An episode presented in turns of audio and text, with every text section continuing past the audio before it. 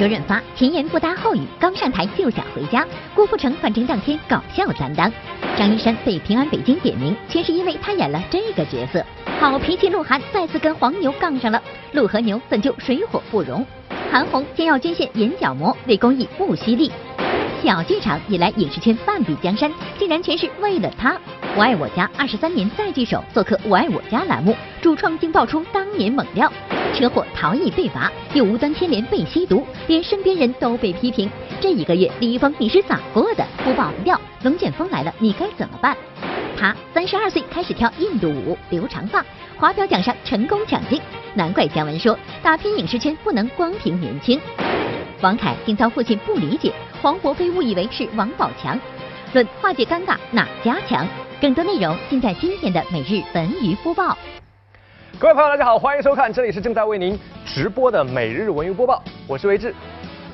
好，那节目一开始呢，老规矩，我们还是要跟大家说一下，参与我们今天播报摇一摇这个互动的朋友呢，将有机会获得我们的定制特别的礼物，那就是文牌帆布袋。希望大家积极的参与起来，看节目互动最重要。好了，下面来说一说啊，在这个炎炎夏日呢，我们第一点来给大家送上一道清凉。由梁家辉、郭富城、周润发等人主演的电影《寒战二》呢，昨日在清华大学呢是举行了首映仪式。为了白酷啊，吸引大家的关注，他们在出场方式上呢是下足了功夫。但是谁也没想到，接下来就出现了这样的搞笑一幕，去看一下。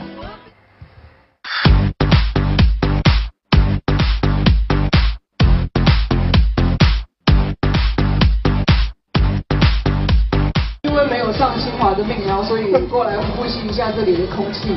我有来过清华大学里头跑步跟运动，真的吗？对，在大概三四年前的时候。电影《寒战二》昨晚将首映式放在了清华大学举行，主创一上来纷纷拉近自己和清华大学的距离，几位晚辈负责说好话，那营造气氛的责任就落在了几位前辈身上。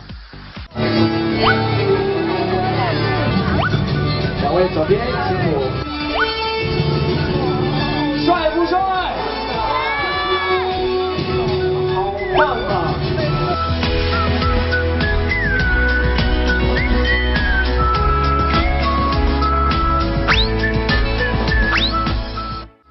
原本想穿上警服帅气一把，可没想到杨采妮居然顺拐了，这可还行？要知道，前不久电影《寒战二》刚刚亮相上海电影节，现场的氛围冷得让人直打哆嗦。这次活动地点直接放在大学校园，原本想打破上海电影节的冷场面，可这冷风硬是被周润发从南方吹到了北方啊！今天我们来的可是清华，感觉怎么样？南方还是热，觉得最不一样的亮点是什么？我不能说，因为他喜欢是他喜欢我就支持他。啊，他没有看过这个戏。谢谢你们的来临，好，就这样了啊。对，芳芳等一下啊，不着急，我们先把手机交给工作人员啊。不是举止怪异，就是答非所问，不给面子。周润发的行为让现场顿时冷飕飕的。好在郭富城的出场打破了这一僵局，他不仅讲错话闹出了笑话，还故意耍宝卖萌。清华大学的大学们，大学们，大家好，欢迎欢迎郭富城，大学生们，大学生们，对大学生们，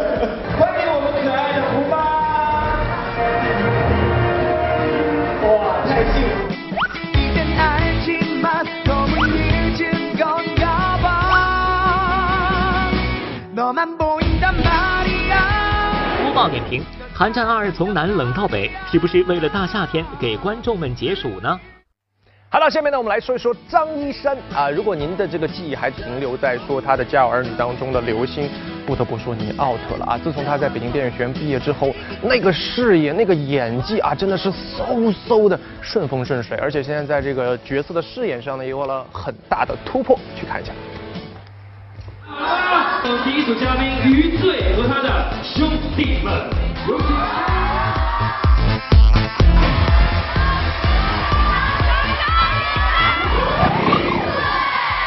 好，我是张一山，在《余罪》里面扮演余罪。来，我叫余罪，外号贱人鱼。刘星大家一定不陌生。至于这余罪是谁，如果观众朋友不知道的话，那就真的 out 了。张一山最近上了北京市公安局的官微“平安北京”，就是因为他主演的网剧《余罪》。短短的四句对白让人动容。该抓的抓，该毙的毙，该进监狱的进监狱，咱们才能过平平安安的日子。我也听说了，是这样的，因为确确实实我们这个剧要体现一种正义感和正能量，呃，也算是向警察，呃，为我们人民服务的这些人致敬。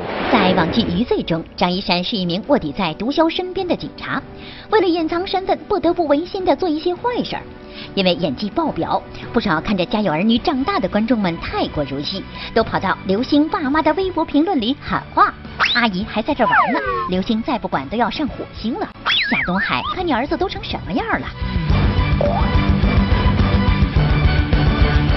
现在也没觉得自己演的有特别好，对，可能就是因为我一直说了，我我我小时候能被大家喜欢，是因为刘星那个角色赋予我的。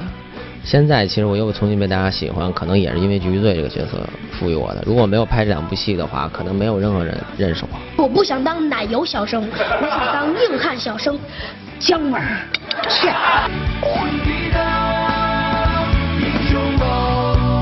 确确实实，我跟现在所谓很多的小鲜肉、很多偶像、很多明星比，我真的不是出类拔萃的。我的长相无法上升了，然后我就努力的把自己的专业呃搞好一点。好了，下面再来说一说，近日呢，我们在网上看到了一段视频，就是鹿晗呢在马路上和人吵起来了，而且呢，大家可以发现非常的生气。那到底是发生了什么事情呢？停停停！你带我往那靠边，我就不走。带着我走。我今天我不走。带着我走。不停。带着我走。到底发生了什么事情，让一向蒙太可掬的鹿晗现场发飙？原来，鹿晗目前正在横店拍戏，于是有黄牛顺势做起黑心生意，多次载着粉丝一路狂奔，跟踪鹿晗所乘坐的汽车。于是鹿晗忍无可忍，下车痛斥黄牛。就是你是吧？今天我就我今天我就扣口边。你出来！为什么非要做如此危险的行为呢？出了事情谁负责？不要再这样了，给他一些空间吧！真的太过分了。鹿晗这么好脾气的人都被气成这样。从曝光的视频中难看出，这段视频的拍摄者就坐在黄牛的车上。随后有网友指出，此人之前就曾在马路中央多次逼停鹿晗的车，并且拍摄视频拿到网上上传。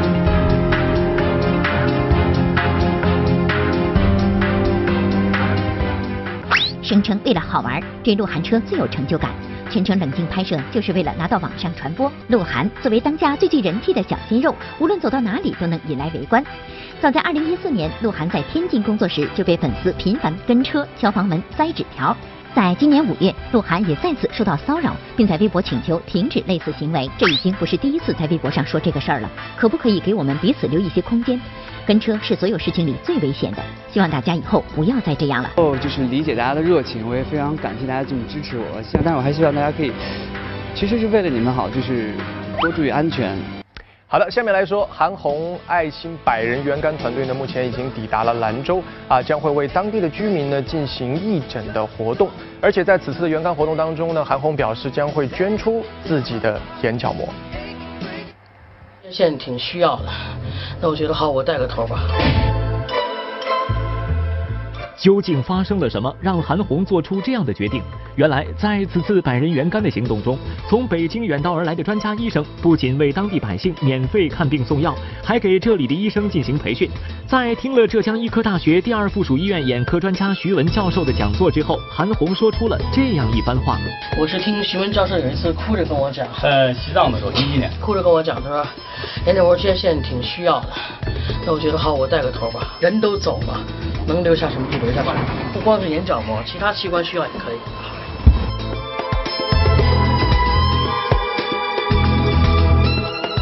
看着韩红转身离去的背影，小文不禁想问：一个人究竟有过怎样的经历，才能把内心修炼得如此强大？或许这和他的身世不无关系。韩红自小在成都长大，六岁那年父亲不幸去世，九岁那年独自一人踏上了从成都到北京的火车。从小到大，呃，没有父亲的爱。然后妈妈改嫁之后，就一个人九岁坐火车来了北京找奶奶。奶奶是卖冰棍儿，老人都已经四年了不在，还是不行。有的时候啊，这心里面有的事情是一辈子都过。韩红的爱心吸引了众多志愿者前来，其中就包括他的好朋友樱桃、蒋欣等人。他们乘坐十七个小时火车，千里迢迢献爱心。要说起来的话，我们还是校友，就是因为他做这样的事儿嘛，我就觉得很有意义。因为我是半个兰州人，我妈妈是兰州的，所以我我等于是回家了。我真的是不会说也不会唱，那个我就想跟着老韩做实事儿。播报点评，温暖别人也是自我的修行。好了，下面来跟大家说一下，自从我们的播报和一直播合作以来呢，得到了广大观众的热烈的支持啊！大家可以跟随着播报和一直播呢，感受我们记者前往现场的第一时间最热闹的这种氛围，可以说是身临其境。所以希望大家继续支持播报。好了，下面呢又到了我们的摇奖环节，此时此刻，请您拿出手机，然后摇奖喽。小剧场引来影视圈半壁江山，竟然全是为了他。我爱我家二十三年再聚首，做客我爱我家栏目，主创竟爆出当年猛料：车祸逃逸被罚，又无端牵连被吸毒，连身边人都被批评。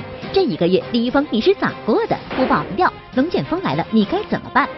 他三十二岁开始跳印度舞，留长发，华表奖上成功抢镜，难怪姜文说打拼影视圈不能光凭年轻。王凯竟遭父亲不理解，黄渤被误以为是王宝强。论化解尴尬，哪家强？每日文娱播报，稍后见。欢迎回来，直播继续。大家好，我是维志啊。在昨天晚上呢，在北京的嗯，这个地址的名字真的也是赢了。东单台机场二条胡同里，相信大家已经记住了啊。呃，这个黄渤、李晨、王宝强等人呢是悉数亮相。您肯定会问，哇，又是什么时尚红毯活动吗？其实不是，只是一个剧场剧场的开张。那到底是谁有这么大的号召力呢？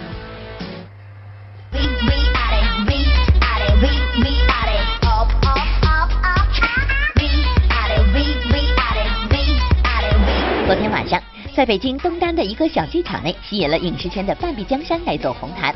这里既不是什么时尚活动，也不是电影节，那么到底是什么原因让这么多的大咖都汇聚于此呢？经过小文一番打探，原来大家竟然都是为了他来的。邓超，超厉害，超剧场，超牛。这我们就是过来膜拜一下。好来了，又来了，来到超剧场了。恭喜超哥，还有他的整个团队，可以在这里啊、完成自己的梦想。欢迎大家来到超剧场。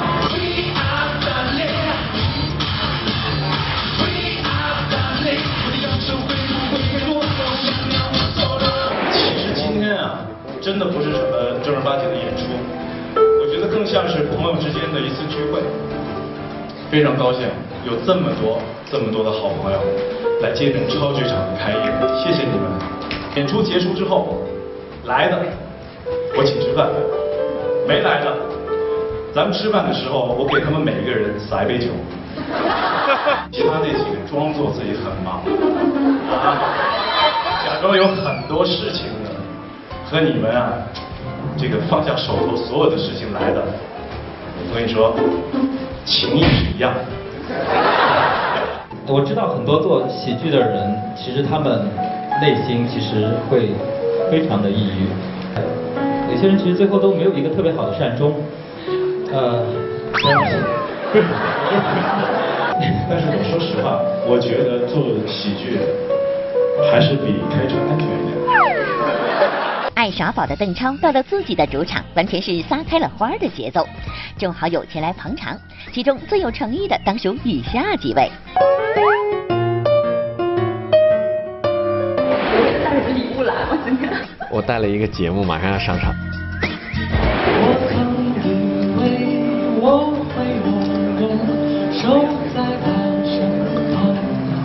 那我给龙龙介绍一下，其实啊，他是我的球友。我们有个队，篮球队叫 NBA，我呢负责给全队得分。笑什么？他负责给全队捏脚。贾玲更是带着自己的老爸前来助阵，难得一见的父女同台演出，老爸竟然全程变成了背景音乐。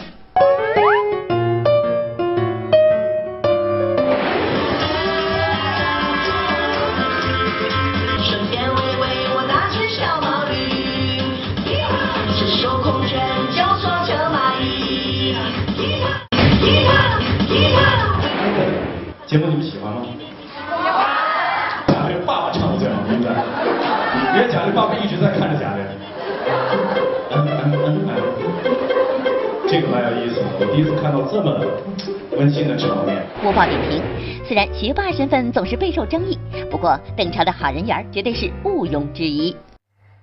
提到“我爱我家”四个字，大家会想到什么呢？首先是二十多年前一档非常经典的情景剧，对吗？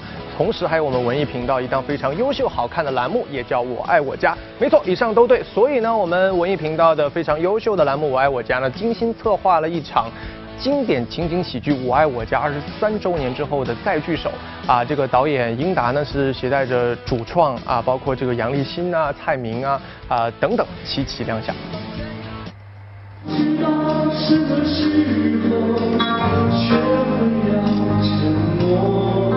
让我成长的一个剧，呃，从小时候一直看到现在，然后到了一一五年的时候，知道了有我们影迷会的这么一个存在，然后就一呃这个奋不顾身的就加入进来了，对，嗯。一首片尾曲《会飞的心》，仿佛一下子让观众回到了当年一家人在客厅追看《我爱我家》的年代。当天，英达、杨立新、蔡明、英壮、梁天等主创难得齐聚一堂，说不完的回忆，奏不完的乐。我一说他就往我手里塞钱，他老给我钱干什么呢？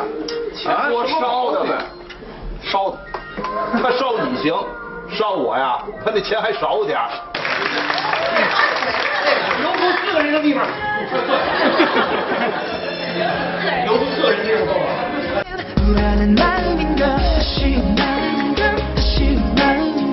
哎呀，我们这儿正夸你呢，说你最近进步特别大，尤其是在斗智斗勇方面，我正琢磨着，我正琢磨着怎么向你学呢。二十年前，你说咱们剧组谁像小鲜肉呢？我们大家一致公认着两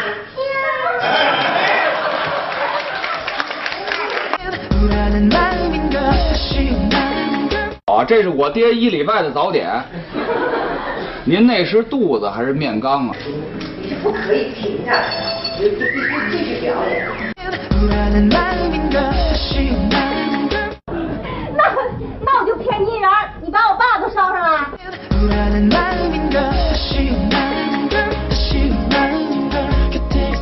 文英老师特别看我去，文英老师说：“啊，你一定要多来呀、我说：“为什么呀？因为我跟文英老师、于老师他们回国，我们俩吃饭在一起。你来了，我就杀人吃。你不来，你不能天天吃烤鸭。你你不来，我听到你给我吃虾米皮呀、作为室内情景喜剧，《我爱我家》剧组当年却请到了姜文、葛优、赵忠祥等众多大腕儿前来客串，这也不禁让我们好奇，在当时经费有限的情况下，剧组到底是如何请到这些大腕儿的呢？这个就不用介绍了。各位好，各位好。哎呦，赵哥，哎呦，所以他们看到好的角色，他们看到好的戏，呃，我一招呼他马上就来了。嗯，没没有现在一般人想象的说，哎呦，说叫这么大腕来，您付了多少钱啊？或者得给打多少次电话，怎么求他才来的？嗯，完全没有。在众多的客串演员中，只有葛优是导演英达花了最长时间磨下来参演的客串大腕。没想到的是，拍摄起葛优的戏份来却很不顺利，这究竟是怎么回事呢？大哥，滴水之恩也当涌泉相报。我季某人有了出头之日，定来府上面谢。哎哎，别回来，我家过两天就搬家。啊，那集实在是太可笑了。他一上场，上了五次还是六次，他一上来观众就乐，他那个冷幽默劲儿实在是太 现现场的演员和观众都受不了。最后后来实在没办法了，求观众说大家别笑了，咱们把这地方拍过去吧。不能转化为生产力，无法为四化服务。我这心呐、心如刀绞。您捂的这是肚子啊，饿了吧？炸酱面。二十三年韶华事，欢声笑语留心间。二十三年，难得的是，我爱我家这群人依然保持很好的友谊。但令人遗憾的是，有很多慈爱的面孔则永远的离开了这个家。二零零三年，殷若成去世，享年七十四岁。我爱我家中饰演胡学范。二零零七年，文星宇因肺癌去世，享年六十六岁。我爱我家中饰演老傅。二零一六年，金雅琴去世，享年九十一岁。我爱我家中饰演于大妈。呃，金雅琴老师在其中可能是最高寿的了。呃，中国人说人生七十古来稀，金亚琴老师已经九十多岁了，所以按照中国传统的说法，算老喜丧了吧。播报点评：二十多年了，我爱我家仍能带给人们笑声和思考，这便是经典的力量。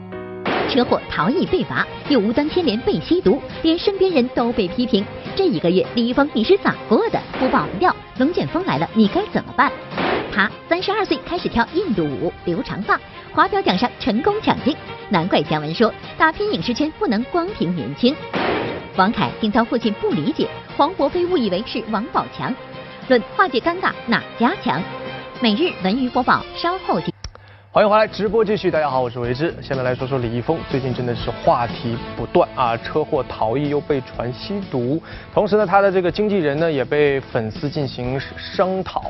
呃，最近呢，他在北京来出席活动的时候，面对我们播报的镜头，对以上事件做出了独家回应。易峰，易峰，哇！哎。李易峰一身活力装扮现身北京某代言活动，炎炎烈日下配合整场活动流程，与粉丝亲切互动。而其实了解李易峰的人都知道，最近的他并不如表面这样云淡风轻。记者提问他状态怎么样，其实也有弦外之音。五月二十七日凌晨，李易峰驾驶临时号牌已经过期的车辆外出，发生车祸。事发后，李易峰通知工作室同事到场处理后续事宜，自己则离开了现场。之后，交管部门对李易峰进行了两项违法行为认定，分别是交通事故后逃逸，罚款一千八百元，记十二分；驾驶未悬挂号牌的机动车上道路行驶，罚款二百元，记十二分。随后，李易峰通过微博作出反省。最近一直在反思，公众人物更应该注意自己的言行，做好正面示范作用。这段时间给交管同志和关心我的人添麻烦了。最后再次提醒大家，遇到交通事故，无论外界有什么干扰因素，一定要及时报警。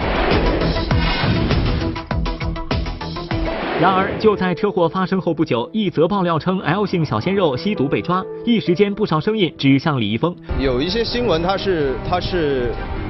不真实的嘛，虚假的。作为我爸妈啊，他们会觉得很不开心；我外婆他们觉得很不开心，他们会觉得为什么会这样？在接二连三的传闻有意无意找到李易峰时，六月十八日晚，名为李易峰粉丝团的微博博主发出长文，要求李易峰所在的欢瑞经纪公司开除李易峰经纪人及其团队，并发文列出其经纪人及其团队十一项罪状。杨女士所带领的这支工作团队业务生疏，缺乏底线，对待合作方跋扈，对待艺人切身问题敷衍，对待过失推诿，在艺人的商业利益、财务问题、合约版权、团队管理、形象口碑、日常宣传等方面缺乏专业性操作。说这个问题存在了很久了，这些是我们自己亲身经历的、感受到的、整理出来的。呃，我觉得他们真的是呃一直在支持我。嗯，鼓励我哟，呃，我觉得非常的非常的谢谢他们，因为除了谢谢也找不到呃任何其他的词语了。然后呢，我也希望自己能够在作品上面继续的努力吧。播报点评：演员好好做人，认真演戏，也希望粉丝能够离他们的作品近一些，生活远一些。最近呢，江苏盐城是遭到了龙卷风的侵害，造成了人员伤亡和财产的重大损失。呃，同时呢，我们也发现，在此这个呃龙卷风的危害如此之大呢，我们是真心的祈福和祝愿，希望的这个灾害的影响尽快的退去，让我们一起团结起来呢，这个共建我们美好的家园。那龙卷风这个危害既然如此之大，大家对龙卷风又有多少的了解呢？如果龙卷风真的出现在我们身边，我们又该怎么办呢？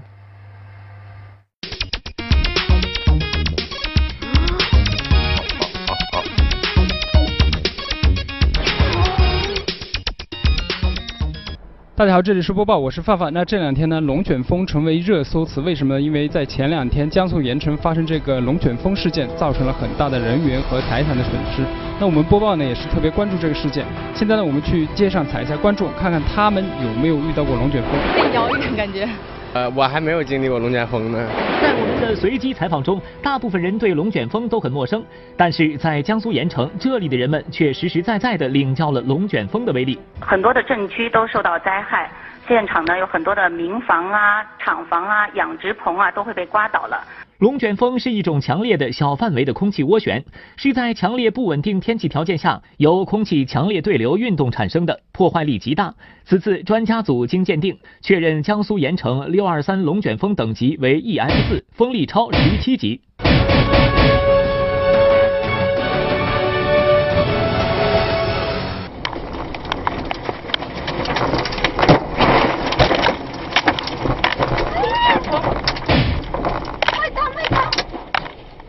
龙卷风。几天前发生在盐城的龙卷风可以把火车吹离轨道，而最强的 EF 五级龙卷风甚至会把公路上的沥青刮走。全世界最大的龙卷风发生在一九二五年三月十八日，它在美国各州上空肆虐长达三个小时，所到之处上万个房屋被毁，造成死亡六百九十五人，受伤两千零二十七人。很多人用世界末日来形容龙卷风的来临。那么龙卷风来了，我们该怎么办呢？当然找地方躲避一下，什么地地下室那种地方应该是最合适的。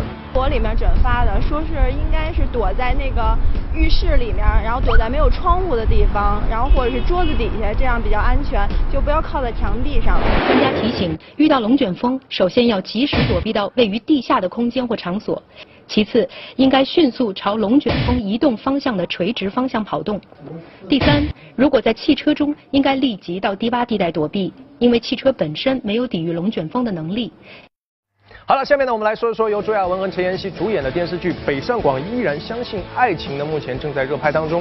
听这个名字啊，大家可能自然的会联想到由朱亚文和马伊琍主演的电视剧《北上广不相信眼泪》。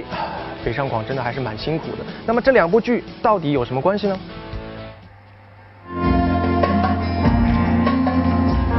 这个配上伊利了之后，氛围又不一样了呢。欢迎两位来，欢迎两位来来到我们舞台中间。不是这人这几首台词，他都是有点韵味。我是火，他是花，撞在一起肯定是火花。哇讲的太好了。哇！导演还是那个导演，主演也还是朱亚文，就连剧名儿都差不了几个字儿。新剧《北上广依然相信爱情》，讲述的是朱亚文、陈妍希饰演的婚礼策划师，从关系不太融洽到渐渐熟悉，并最终坠入爱河的故事。故事听着浪漫，不过作为朱亚文的新拍档，陈妍希张嘴便是对朱亚文好一番吐槽。就是我就说他在戏里面演的就是一个像大灰狼的角色嘛，我就像个小白兔一样的被他欺负。因为我占于上级的优势，我说话就一个，弹死他的那种感觉。对，我就推开办公室门就是。欢迎哒哒哒哒哒哒哒哒哒哒哒哒。原来，作为职场新人，陈妍希饰演的角色常常因为工作上的差错，遭到剧中领导周亚文的批评。好在让陈妍希庆幸的是，戏外的周亚文却是个热心肠。常常都笑说他是现场的，就是统筹加执行导演加表演表演指导。我俩我俩。对，贴着你脑袋放在我这边。很热心的去去盯每一个环节。哇，亚文性价比好高哦，我觉得每个导演找是的是的，可以干好多活，用过的都说 好。对对对。好，一二三，他三十二岁开始跳印度舞，留长发，华表奖上成功抢镜，难怪姜文说打拼影视圈不能光凭年轻。王凯因遭父亲不理解，黄渤被误以为是王宝强。论化解尴尬哪家强？每日文娱播报稍后继续。啊，我是维志，下面来说说第十六届中国电影华表奖的隆重举行啊！这个颁奖典礼上呢，各路大咖是尽显其能，那谁才会是这届华表奖的抢镜王呢？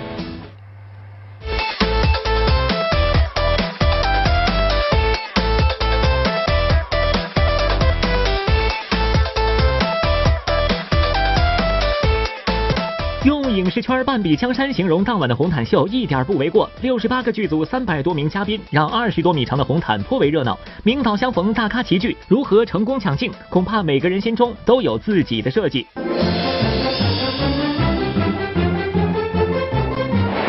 在此前的宣传中，姜文和王家卫将献上脱口秀表演，备受外界期待。不过现场环节时，两位大导谈及脱口秀，竟然都有些害羞。是把我吓了一跳因为这个看来是大会高看了我这脱口秀就留给姜文。年轻真不是一个优势。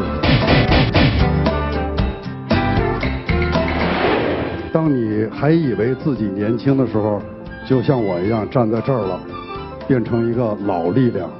如果说王家卫、姜文的抢镜是因为难得一见的话，那本届华表奖真正的抢镜王非刘德华、白百合莫属了。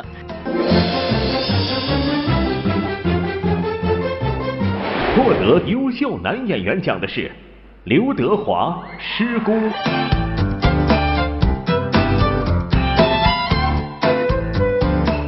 有点还还懵懵的，还是懵，不大习惯拿奖，在表演上面对。当晚，刘德华凭借电影《失孤》打败张涵予，赢得了自己的第一座华表奖。直到在后台接受采访时，刘德华都有些难以置信。当晚和他一同抢镜的还有优秀女演员奖获得者白百合。凭借着《滚蛋吧，肿瘤君》中的表演，白百合可是打败了前辈巩俐，赢得荣誉。然后我不知道自己何德何能，能现在站在这儿享受这份表扬。刘德华、白百合可谓当晚的最大赢家，但还有一位嘉宾，他虽然没有上台领奖，但是他的亮相却让观众眼前一亮。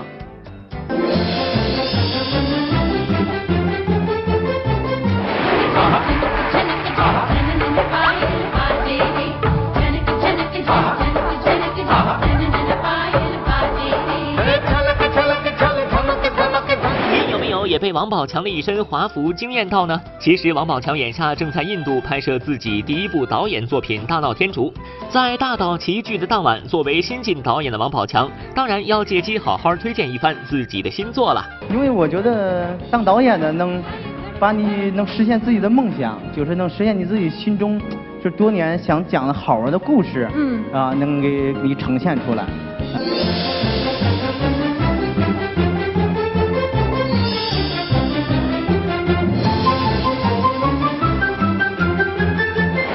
点评：电影人齐聚，为中国电影加油。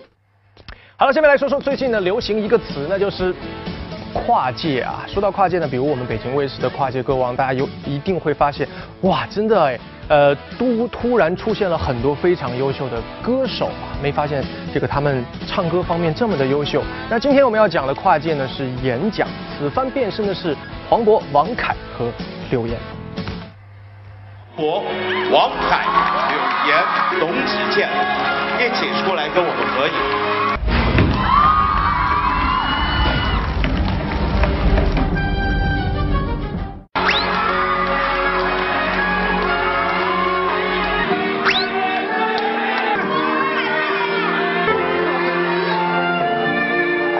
好好好好，差不多了，别激动，别吵架，都帅。跨界演讲啊，呃，蛮新鲜，蛮刺激的，所以我也很期待我自己上台之后的一个表现是什么样。嗯，我叫不紧张。哦不，这不是一个比赛，啊，这是个比赛，我会拼了老命。哼，我可不管你是什么歌王。肯定没问题，人家做主持人做那么多年，这肯定没问题。我就是爱胡说八道呗，对不对？腾讯娱乐星空演讲在即，首次跨界演讲的黄渤、王凯等人，个个摆出一副胸有成竹的姿态。但是他们怎么也没有想到，压轴出场的黄渤放了个大招。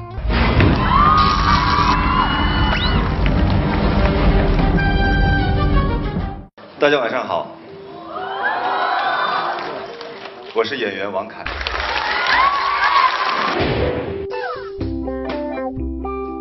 我到现在还记得我父亲当时跟我说过一句话，他说：“我们王家祖祖辈辈都没有过像你这种有奇奇怪怪想法的人。”你在和朋友聊天的时候，会用冷漠这个表情甩朋友一脸。我们觉得好酷啊！我试了一下，它放在我身上也毫无违和感。感谢大家那么有耐心，前面听了那么多人无聊的谈话，听了那么多人无聊的谈话。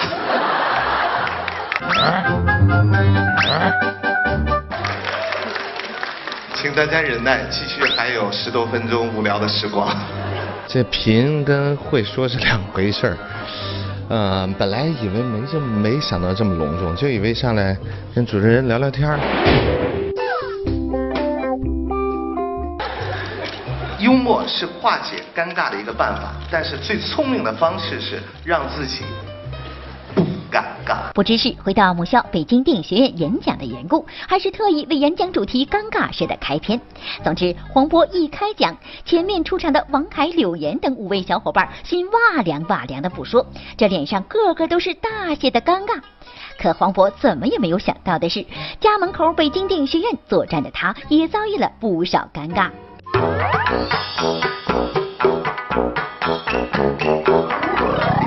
那，今天刚才来的时候，我看到好多人还举着举着杆啊，举着牌啊，在喊啊。刚才王凯上来的时候，尖叫声很大。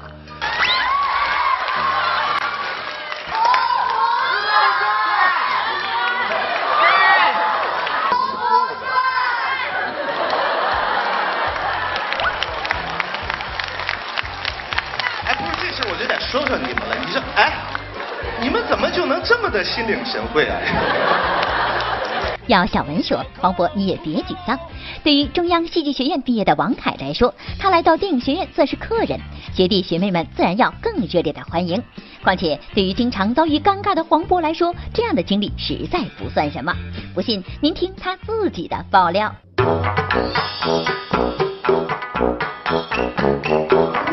一次在机场见面，后边狠狠的一巴掌拍我肩膀上了，哎，我吓我一跳，你干嘛去？我说我去上海。哎呀，我跟你说，我最喜欢你的就是一部，你知道，就那部，哎，我看了好多遍，那个那个那个那个那个，我也不知道他说什么呀，就那个跟刘德华演的那个，刘德华演的，我仔细想，我哪时候跟刘德华演的戏？我是跟刘德华演的是哪个？就那个那个那个，还有还有那个那个啊，李冰冰，还有李冰冰，还有李冰冰，我就仔细想了，这这哪一部戏啊？想了想，人家报出名了，《天下无贼》。哦。你看，咱也没那个，咱合张影吧。好嘞，合张影，合张影还不算，签个名吧。签个名，这怎么签？我一想，我这怎么签呀？这好，拿来签吧。一想，还是刚才说那句话，不要让人尴尬，咱自己也别尴尬。咔咔咔，王宝强签上了。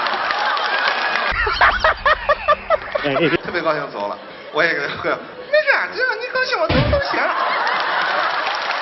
播报点评：能够这么直白的畅聊尴尬，多大的尴尬都不算事儿。这样被误认的经历我也有，以后分享。好了，感谢大家收看，一会儿呢来关注一下我们频道为您带来的《我爱我家》，希望大家持续关注。文金雅琴老师于六月二十三日凌晨去世，《我爱我家》栏目组第一时间得到他家人许可，来到家中拍摄。就在今年大年初八，栏目组还特别为金雅琴老师举办了九十一岁四世同堂寿宴。今晚《我爱我家》缅怀九十一岁金雅琴特别节目，在 BTV 文艺十九点三十五准时奉献，温暖追忆。哎来了，哎哎哎，来喽！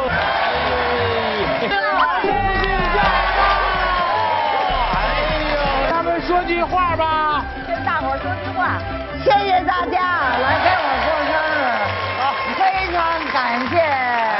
在那个年代里啊，尤其是这个年龄段的演员，想找就是像贾琴老师这么优秀的喜剧演员是非常难的。条演出资讯啊，进入六月呢不容错过的全球大秀卡布里亚舞马，从四月二十八日奋蹄朝阳公园以来呢，已经撩动了全北京人的神经。这个在全球范围内零差评的演出呢，在北京不仅保持着零差评的记录啊，同时呢，观众的热情和赞誉，还有包括手机上疯狂的刷屏呢，已经让舞马的热度把六月的气氛都远远的甩开了啊。这个舞马呢，现在推出了欢乐六月团团转，举家。这个具有乐翻天的大行动，希望大家赶快参与进来。好了，今天呢，我们这个获得我们文牌呃奖品的这位朋友呢，叫做呃礼尚往来啊，刚刚发现的，恭喜这位朋友，大家可以查到他的信息。好了，以上就是我们今天每日文娱播报的全部信息了，呃，感谢大家的收看，希望明天同一时间继续关注每日文娱播报，天天在这里，有好运。